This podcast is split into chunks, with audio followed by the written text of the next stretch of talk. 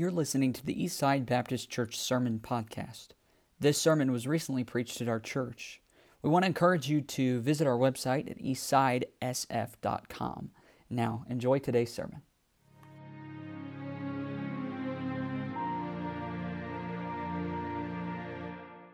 And turn to Hebrews chapter 3. Hebrews chapter 3. Thank you for singing out. Uh, that's just another example of how people are convinced of all if we're singing like that. I appreciate it. Hebrews 3.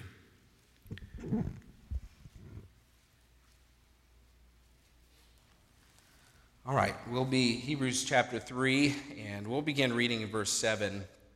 And if this text sounds familiar to you, uh, Brother Chad, a, a couple weeks ago on Wednesday night, preached on encouragement.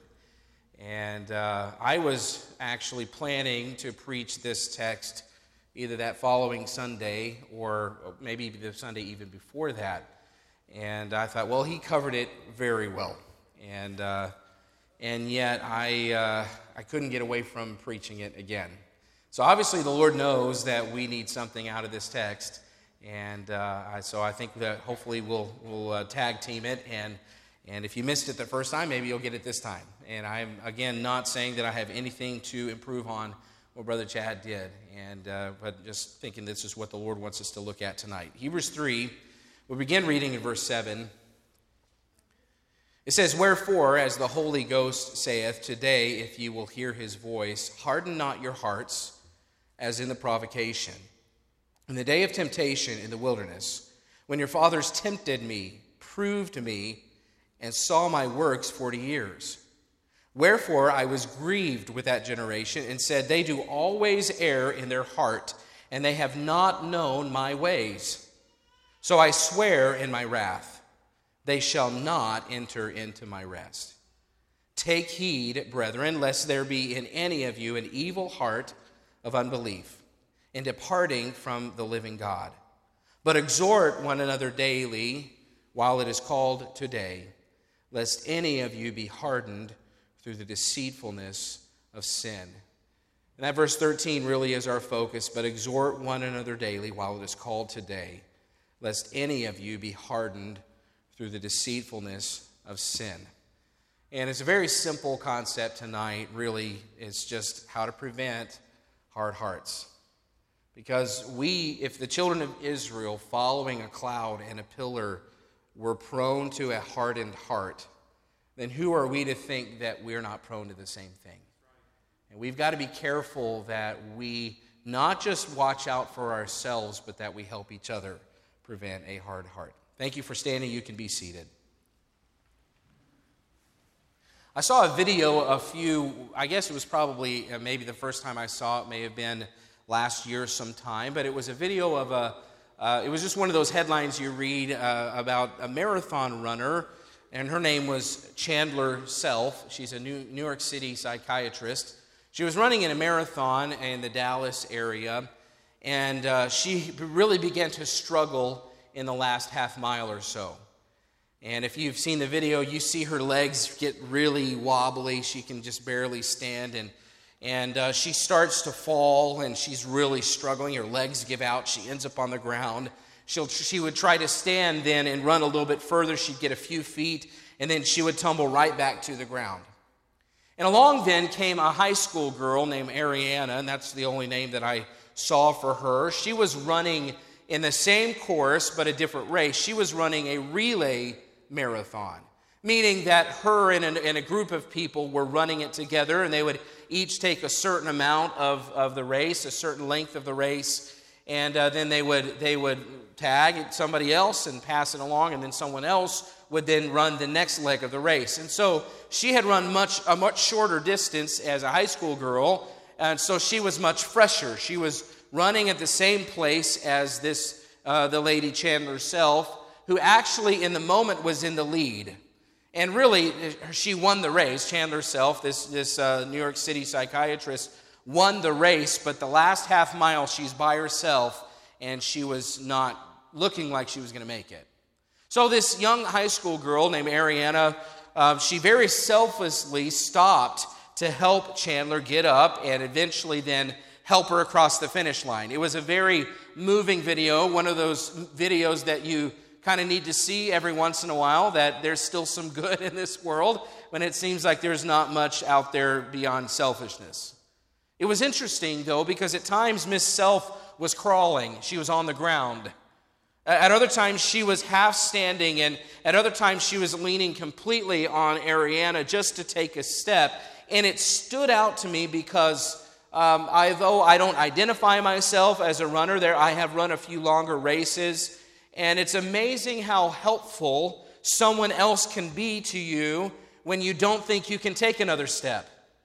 You ever been there physically where you are doing something and you just don't think that you can go any farther, and all it takes is somebody else, and it's not even somebody physically helping you, but somebody that will just emotionally help you, will emotionally be there to support you. If you've worked out or you've run long distances, you know, um, especially for someone like myself, running is not my favorite thing, and I need some help to cross the finish line. I remember the first time I ran uh, what I would consider a long race called the Tulsa Run. It's a 100 yard dash. No, just kidding. It's a, a 15 kilometer race, which is a little over nine miles. And after I ran it, I thought I could drive that a lot easier. But, you know, since it was my first race experience, my wife and I, I think, I don't know that she ran that one. This was one of the first times that I had ever done it. But one of the things that stood out to me as you run a long race is that at every kilometer marker, there's a sign and there's a person, usually very often, standing there shouting out the time, or there's a clock there. But usually there's somebody there letting you know the progress that you're making. And, and that could be discouraging. But in my mind, it was helping me know that, okay, I've crossed another kilometer mark, and that means that every kilometer mark I see, that's one less kilometer I have till I finish this race. Another thing that really helped along the way is that uh, in, in different places along the race path, there were people cheering and holding signs and signs that, of encouragement. You know, you can do this. You can, you know, take, you can, you can finish, finish strong. I mean, things like that and holding up signs telling you you can do this, encouraging you, even cheering for you, and these people you don't even know. I mean, I, I found it, I know some people might think that's a small thing, but when you're in a race, it sure can help you finish. It gave me hope that I could finish the race. You know, without hope of an end, it's hard to finish something difficult. The book of Hebrews it was written to Jews going through something difficult. The readers here were Hebrews by blood and Christians by faith. So there was temptation to go back to Judaism because faith, their faith in Christ was being challenged. They were being persecuted. They were being drawn back to the old teachings of the law and the sacrifices. They had begun to doubt that Christ was better than Moses, and they likely were facing serious pressure. Many of them had been cast, probably been cast out of their families because of the decision to follow Christ. And they're probably, as they read this, thinking, if this is the life, the life Christ offers, who wants this? It wasn't easy, it was difficult. And so the writer of the book says no matter what you face, essentially, this, the big summarizing thought is remember that Christ is still better than anything else that you could turn to. Hebrews was written to convince the wavering Christians that Christ is simply still better. Kind of like a kilometer marker on a race or cheerers along the way. The message is don't quit. And the writer, he uses the children of Israel in the wilderness to talk about difficulties. His message in the first six verses of this chapter is as good of a leader as Moses is, he still is not as good as Jesus Christ. Jesus Christ is always better. Our only true hope to survive difficulties is Jesus Christ. And we have a lot of things that we try to turn to at times to help us get through it, but the only one with real, lasting, permanent answers is Jesus Christ. And you're going to hear a lot of different opinions about what can help you through the troubles and what can help you through the trials and the difficulties but it's not found in a medicine bottle, and it's not found in, in some kind of a, a session with a professional. I mean, in the end, those things may be able to help to some degree, but what will help you the most is a relationship with Jesus Christ. He is better than every other alternative out there. And we better turn to Him for guidance because there's a tendency in difficult times to develop a hardened heart. That's the thought. The writer uses Moses and Israel then to make this point. And, and I'm not going to go through every verse, but when Moses led the children of Israel in the wilderness, they provoked God to anger through their unbelief. The Bible calls these events the provocation. He says in verse 8, he says, Harden not your hearts is in the provocation. Down in verse 15, while it is said, Today, if you will hear his voice, harden not your hearts as in the provocation. Verse 16, For some, when they had heard, did provoke, howbeit not all that came out of Egypt by Moses. So there was this tendency in difficult times for God's people to provoke God. Time after time, the children of Israel provoked him by murmuring against him and refusing to have faith in his provision, refusing to follow the men that he had set up to lead them. And many of them, because of their provocation, they died in the wilderness, and, they're likely then, they died and they could have likely gone to the promised land if they had continued in belief, if they had continued in faith, but their provocation forced them to die in the wilderness. This section was written as a warning then to the Hebrews saying, Listen, the same tendencies found in your forefathers in the wilderness are likely to be found in you. And if you want to have a different ending than those wilderness wanderers, you better pay attention to your heart. Folks, it's with this in mind that verse 8, harden not your heart, and it's in the provocation. And, and the other verses, the writer knew when things get hard, so do our hearts. When things get hard, our hearts get hard. And we've all faced some level of difficulty and hardship in recent days. This, this season has been difficult. And you might say, well, you know, we've come through it just fine, and I was never really worried. I understand. Um, but the coronavirus and the political turmoil have taken a toll on many uh, of Christian spirits. It's been difficult. And if you've lost a job or if you've gone through financial hardship, or you've gotten sick, I mean, it's hard. It's been difficult. It, the uncertainty, and I, I, don't know that it's as much even uh, what has actually happened as it is the uncertainty of what could happen. I mean, that's been difficult. We don't know what's happening. And I read last week that a third of Americans now show signs of clinical anxiety or depression due to the pandemic. A third of Americans. We have professionals here in, in this room that could probably speak to that, people that deal with those that are struggling. And you know, I think about our church family. We have families right now struggling uh, with things like their relationships and, and their finances and their, their health, even right now, and discouragement. There's a lot of difficulties. And when things get hard, so do our hearts. So the writer gives us some very practical help in order, in order to have the right response to difficulties because if we don't, we're at risk. We can't assume that our hearts are, are not touchable, that, that we won't be prone to hardened hearts when things get hard. And so we first see here there's an incorrect response to hardships, and when that happens, that's where the hard heart begins. Look at, look at verse 7. Wherefore, as the Holy Ghost saith today, if ye will hear his voice, harden not your hearts as in the provocation in the day of temptation in the wilderness. The children of Israel provoked, there's so much more we could look into. I'm going to try to keep it simple, but the children of Israel provoked and tempted God in the wilderness when things didn't go their way.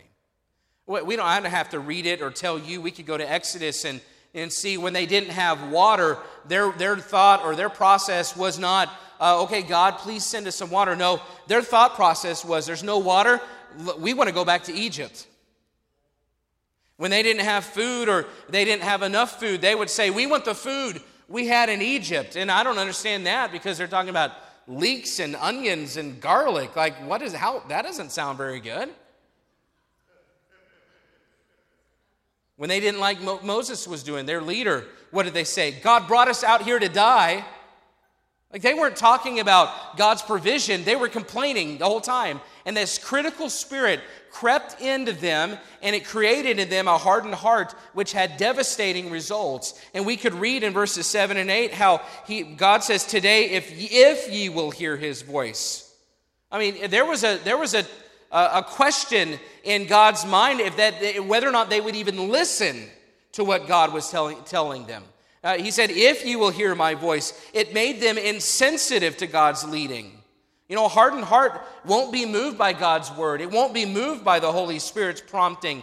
And the longer we ignore a hard heart, the less sensitive we become to it. Have you ever gotten to that place in your life where you, your heart grew so hard that even in preaching, you didn't really care what the Bible had to say? And even when the Holy Spirit would prompt you to do something, you didn't really respond, you didn't care, you didn't listen. Have you ever dealt with somebody that was so hardened to you that you could give them logic and you could give them reasons and you could give them a good, solid argument, but they didn't care at all? They just ignored you.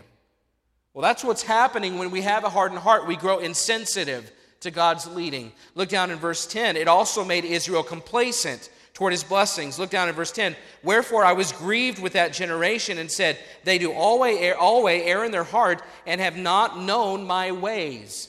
My question is, how could they not know God's ways?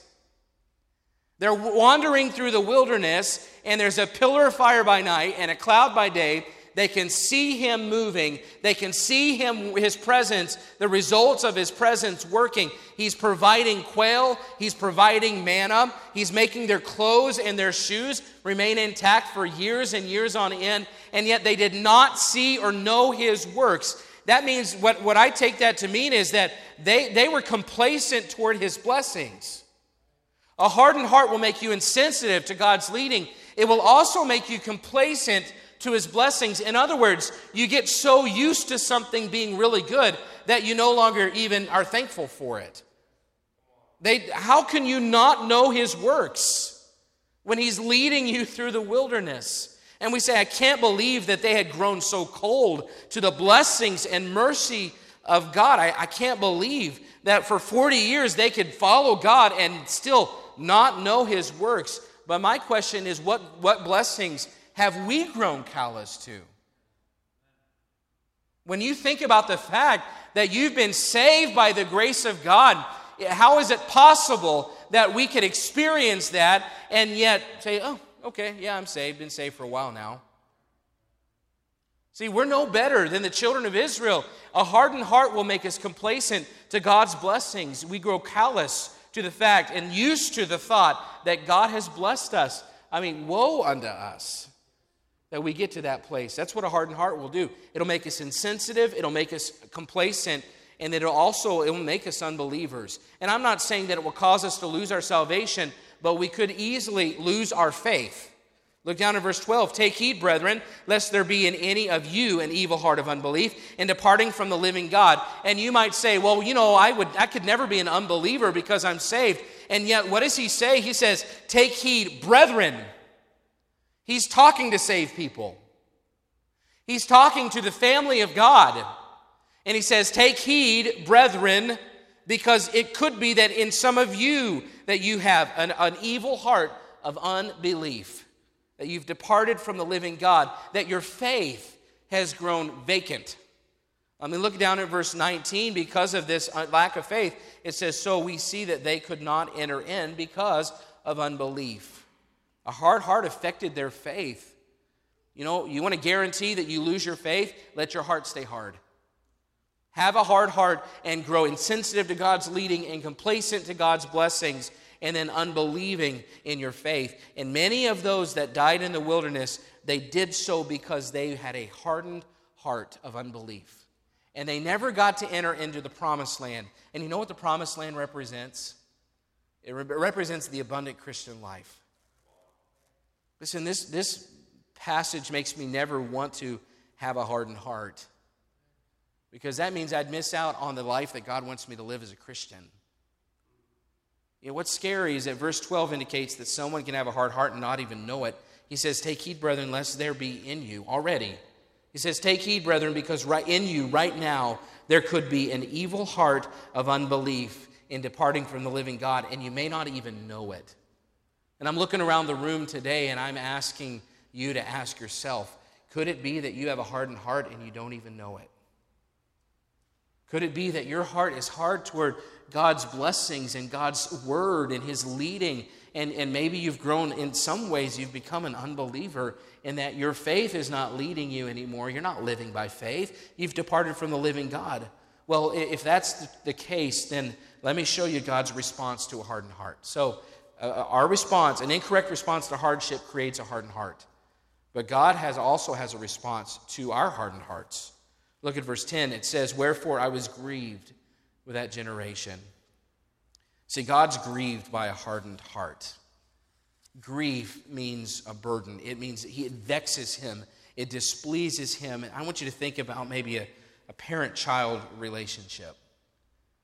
And there were times in my, in my younger years as a teenager, and I didn't always do things right with my parents. I mean, I, I, I rebelled in my heart. I was, grew up in a, a church, a church home. My dad's a pastor. But in my heart, I let things get to where they shouldn't be, mostly on the inside at times. And I remember when I would make a poor decision, um, that I, honestly, the worst feeling that I ever had after getting in trouble was not the punishment that I received, but the fact that my parents were so grieved by what I had done. And I do believe that my parents raised me in such a way that I loved them to such a degree that I, although I wasn't perfect, but what bothered me the most was that my parents were grieved by my actions, and I would hurt them with my actions. And I think about, I look and I look around here, and I've got a lot of children in the room, and you you're still under your parents' authority. And I'm talking, I mean, all the way down. You don't have to be very old to get this, but kids, you should love your parents enough that you do what's right, not because you don't want to get in trouble, but because you don't want to put grief on the shoulders of your parents. You should love them so much that you say, It's not about not getting in trouble. It's the fact that I love my dad so much that I don't want to see the disappointment in his face. I love my mom so much that I don't want to keep her awake at night because she's grieved over the things that I have done. And kids, that should be a, a large motivator for you to do what's right as long as you live in your parents' house. And not just as long as you live in your parents' house. Honestly, it still goes through my mind a lot. My parents are godly people. And as a 40 something year old person, 42 year old person, my wife always reminds me. She always knows, always watching. As a 42 year old man, can I be honest with you? It would bother me immensely if I still, if I grieved my parents with my actions. Because I love them. And the children of Israel got to the place, kids, they got to the place where they could not have cared less about what they did to, to grieve God in that day of provocation.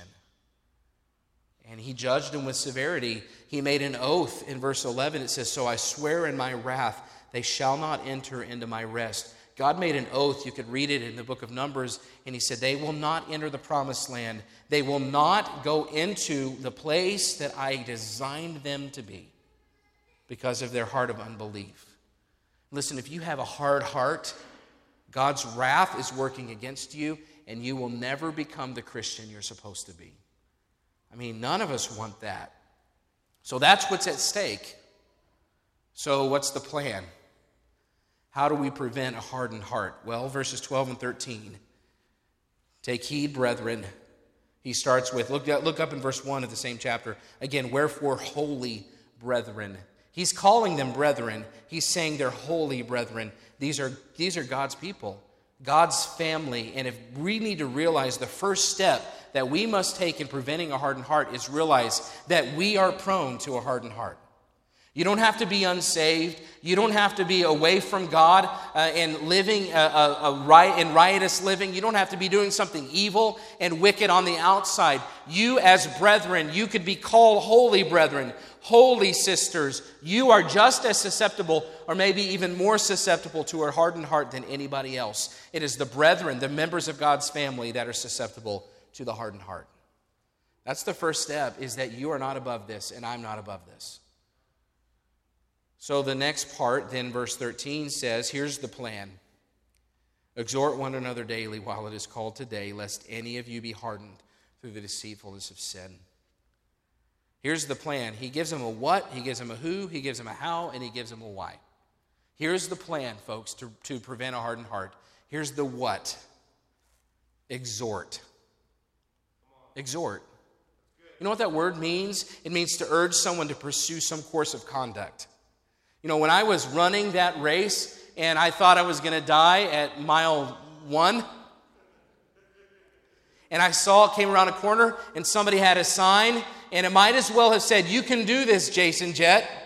It didn't. I didn't know the people, but I was taking it that personally. And they were saying, You can do this. And it helped me to keep going. You know what they were doing? They were urging me to pursue some course of conduct. They were exhorting me. That's what the word means. It's like these cheerers during the half marathon or during that nine mile race, and they're saying, You can do this. And folks, that's what a church family should be doing for each other. We should be helping each other to, to pursue this, this course of conduct that we're on because it's not easy. And it's not easy to follow God in this world. It's not easy to live like a Christian in, in, our workplaces. It's not easy, kids, to be the right kind of person at school. It's not easy to do what we're supposed to do. And we need to cheer each other on. And yet, a lot of churches, you get into going to the church and you realize there's not a lot of cheering going on, there's a lot of tearing down going on. And I'm not saying that happens here, and I'm thankful. I'm thankful Eastside Baptist Church is not one of those kind of churches. But listen, if there's churches out there like that that used to be like us, that means that we are just as prone as they are, and we have to be careful not to become that kind of church. We're supposed to exhort and cheer each other on to pursue some course of conduct. So that's the what. Here's the, the, the second part is the who, one another. We're to exhort one another. You know, accountability is so underestimated these days. I don't think we realize how important it is to know. And I mean, when I was training uh, for the half marathon that we ran, uh, there were plenty of mornings that we would get up about five o'clock and drive to the lake where we ran. And honestly, the only reason I got out of bed some mornings is because we were meeting another, another guy that, that was training with us, and I didn't want him to have to be out there that early and run by himself. You know, sometimes it makes a difference just to be accountable. To know that somebody is going to be there with you and it helps you to stay the course. And that's, it says one another, that face to face accountability. Listen, I loved the fact that technology allowed us to have services online but it wasn't the same. And if we have to go back to it at some point, we'll do it and we'll, we'll do it the best that we can. But listen, it's not the same to look into somebody's eyes and encourage them and exhort them and cheer them on and be a blessing to them. We need that. We are made in God's image, and if you study what fellowship, uh, the fellowship that God the Father and God the Son and God the Holy Spirit have in heaven, there's a face to face relationship as the Trinity. I mean, we're designed to have fellowship face to face with each other. So the, the what is exhort, the who is one another, the how is daily. Our relationships ought to be such that we are daily aware of each other. You know, we ought to be so connected, connected enough that we know how to encourage other, encourage each other tomorrow. You ought to know what your, what your friends and what your fellow church members are going through. And I'm thankful for those that, that pray consistently and have the prayer list and, and they're doing those kinds of things to encourage each other. We ought to know what we're going through and encourage each other, it says daily. You know, and there's not ever been an easier time to exhort one another daily than right now. I mean, you can pull out your phone and you can text somebody just like that. It used to be that you'd have to write a letter you know, or you'd have to send a carrier pigeon or use smoke signals or something. Now, I mean, it literally takes 10 seconds to exhort somebody daily. Here's the why because of the deceitfulness of sin. You know why we need this? Because sin, sin is tricky. And it can trick us so badly that we don't even know our hearts are hard. And sometimes we need somebody else to tell us. And we need to be willing to let somebody tell us. See, there's two sides to exhortation. There's the side of the exhorter, and there's the side of the person that isn't so defensive that you can't tell them something. And you ought to be the one that says, listen, if they love me and they want to exhort me daily, they're doing this. It's a biblical thing for them to do. And I ought to be willing to hear whatever they have to say. And even if it's not accurate, and even if it's not all true, and even if they've misread the situation, there's a, there's a little truth in every criticism. And we ought to be willing to be exposed to each other because nobody else cares about your spiritual life like the people in this room. Troubles and trials are hard. But the point of this passage is this daily exhortations prevent hardened hearts. Daily exhortations prevent hardened hearts. Our natural response to hardship is, hardness. We get discouraged, we get defeated. If we're not careful, it turns to hardness. And how do we prevent it? Well, daily exhortations.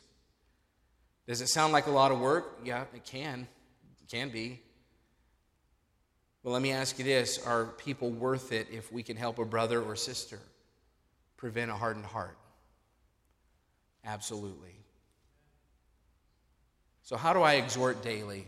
Well, here's, I just listed four things. Brother Chad did this, he gave us so much practical help. I think it probably starts with prayer. You know, it's amazing how much more sensitive I am to the needs of other people when I'm praying for them. Let's pray for each other. And in praying for each other, ask God to reveal to us how we can encourage each other. Because I don't know, this is incredible. Some of my closest friends, it's amazing how when I'm the most discouraged, that's usually when I get the most phone calls from the friends that I have. And I don't know how the Lord does it. I don't know, I don't know why, and I'm not sure how he operates that way. And when I say closest friends, I mean close friends in the ministry men that I've known for a long period of time. And we're just, they're just sensitive. And I don't know how because they haven't seen me in months. And yet, very often, when I'm the most discouraged, I'll get a call from somebody I haven't seen in months, and they'll call me at just the right time.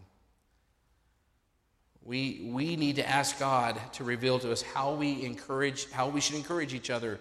And prayer, it all starts with prayer. But I also think that we need to spend time contacting each other. I mean, with a phone call, I mean, nobody likes to call anybody on the phone anymore, it seems like.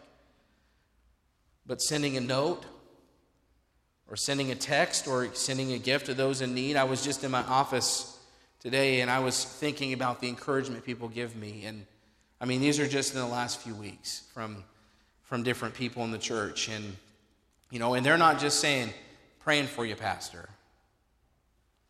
They're not just saying, I uh, hope things are going well and that you're doing well. I mean, they're writing notes. And they're, they're, they're giving me something to think about and chew on. and they're giving me thank you notes for something small that I did that wasn't even, I'm really, I mean, it wasn't anything that cost me much. And I think about the fact how many days I've gone into my office and I'm feeling discouraged about something. Because, I mean, as a pastor, sometimes it's rapid fire and you feel like you're trying to put out fires. Every, every phone call, like, oh no, what's this one going to be about? And there are days where I'm sitting in my office and I have a stack of notes and I just pull them out just to remind me that, you know what, people, uh, there are people out there praying for me and they love me. And I didn't bring my phone in here just because I try not to make a habit of bringing my phone in here, but I could go through and show you text after text after text of people that just out of the blue say, Pastor, I'm praying for you today. Is there anything I can do for you? Or that message was great and I, it helped to me. Thank you very much for it. I'm telling you, those, they mean the world to me. And if they mean that the world to you, then they could mean the world to somebody else from you. So, prayer and contact and time, just taking somebody to eat or take them for coffee or spend time with telling you somebody that spends times with time with my kids and invests in my kids means the world to me you know i could I mean, there's a long list of people. I don't, I don't we have people and men in our church who love my son. And they bring him legos. I mean please no no more landmines in his room. It's like stepping on a pine cone in the middle of the night. But Jace loves Legos, and I'm thankful that there are people in our church that love him, not just men. We're thankful for the ladies that, that give my kids gifts on their birthday. It was Lacey's birthday this past week, and the people in the church that gave her birthday gifts. I mean, it means the world to us that somebody would love our kids. I'm telling you, it, it means a lot. Time spent and money spent and thoughtfulness, it doesn't go unnoticed. I mean, remember the important days and the birthdays and anniversaries and gifts or things they like. Listen, we could do a lot more of daily exhortation to prevent hardness. And I wonder how many Christians quit their race before they should because no one took time to pray, or no one took time to contact, or no one took time to just reach out. I know that we have people that, are, that have been involved or, or connected with Eastside Baptist Church for, for a long time, and they're on the verge of no longer being connected to Eastside Baptist Church because they don't feel connected. And it could be that God is prompting you to reach out, and you might be the one that helps him keep the strings attached. In a race, there are usually aid stations along the way. They were lifesavers. For somebody like me, they provide drinks or first aid or you know, you don't want to skip those in a long race. You need the water, you need the Gatorade, you, you need the strength to make it the next kilometer. But listen, the Christian race is long. In this race, I truly believe the local church is like an exhortation station. And as we run along, we want to get to the finish line. But if we don't have some help along the way, we're not going to get there. We think we maybe don't need the kind of help that, that we really do, but according to Hebrews 3, the difficulty of the race can harden our hearts, and we don't even know we need it. We need somebody who's willing to encourage and exhort us along the way. Folks, there's two real primary applications, and number one is assume you need the exhortation. Assume that you're, the, that you're one of the ones in need because the ones that don't think they need it, they're probably, they probably have the hardest hearts. God knew you'd be part of this church family. And you're not here on accident, you're here on purpose. Don't miss the encouragement that you need because you think you've got it handled. When choosing who to spend time around, gravitate toward those that draw you closer to the Lord, not take you further away from Him. So the first is assume you need the exhortation but two, assume God can use you for exhortation. See, you might be the key to somebody in this room finishing their race. You might be one of those people at mile marker seven, two miles to go in a 15K. You might be the person at mile marker seven with the sign holding up, said, You can finish. You can do this. I'm here with you. You might be the difference between a quitter and somebody who finishes. So, who is it right now? Think.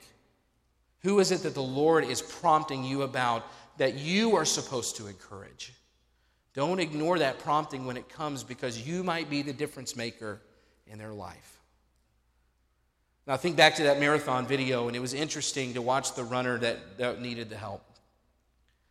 At one point, her legs got real wobbly. I mean, just like a toddler trying to trying to take their first steps. Another point, she was on the ground crawling. At a different time, she was walking and having her arm held. At another time, she was afraid of being disqualified for getting help, so she almost pushed the help away because she didn't want the help. Her face was in agony, but she finished thanks to help. And the point is today that we have to be ready to help each other wherever we are. Wherever that person is, if they're on the ground, then you be a help to them. If they're standing with wobbly feet, wobbly legs, then you be a help to them. If it's a fallen brother or sister, if it's somebody whose strength is gone, if it's somebody who doesn't even think they need help and they're pushing it away, you know, sometimes the help comes in a form of prayer. Sometimes we just, all we can do is pray. But sometimes we talk. And sometimes we get a little preachy, and that's okay. At other times, we simply listen but we are always right by each other's side. And whatever they need, that's what we are. Every day brings new struggles, but we're told to exhort daily because daily exhortation prevents hard hearts. That's God's plan to prevent hardness. So, who do you need to let encourage you? And who is the Lord prompting you to exhort right now? Let's stand together, every head bowed, every eye closed.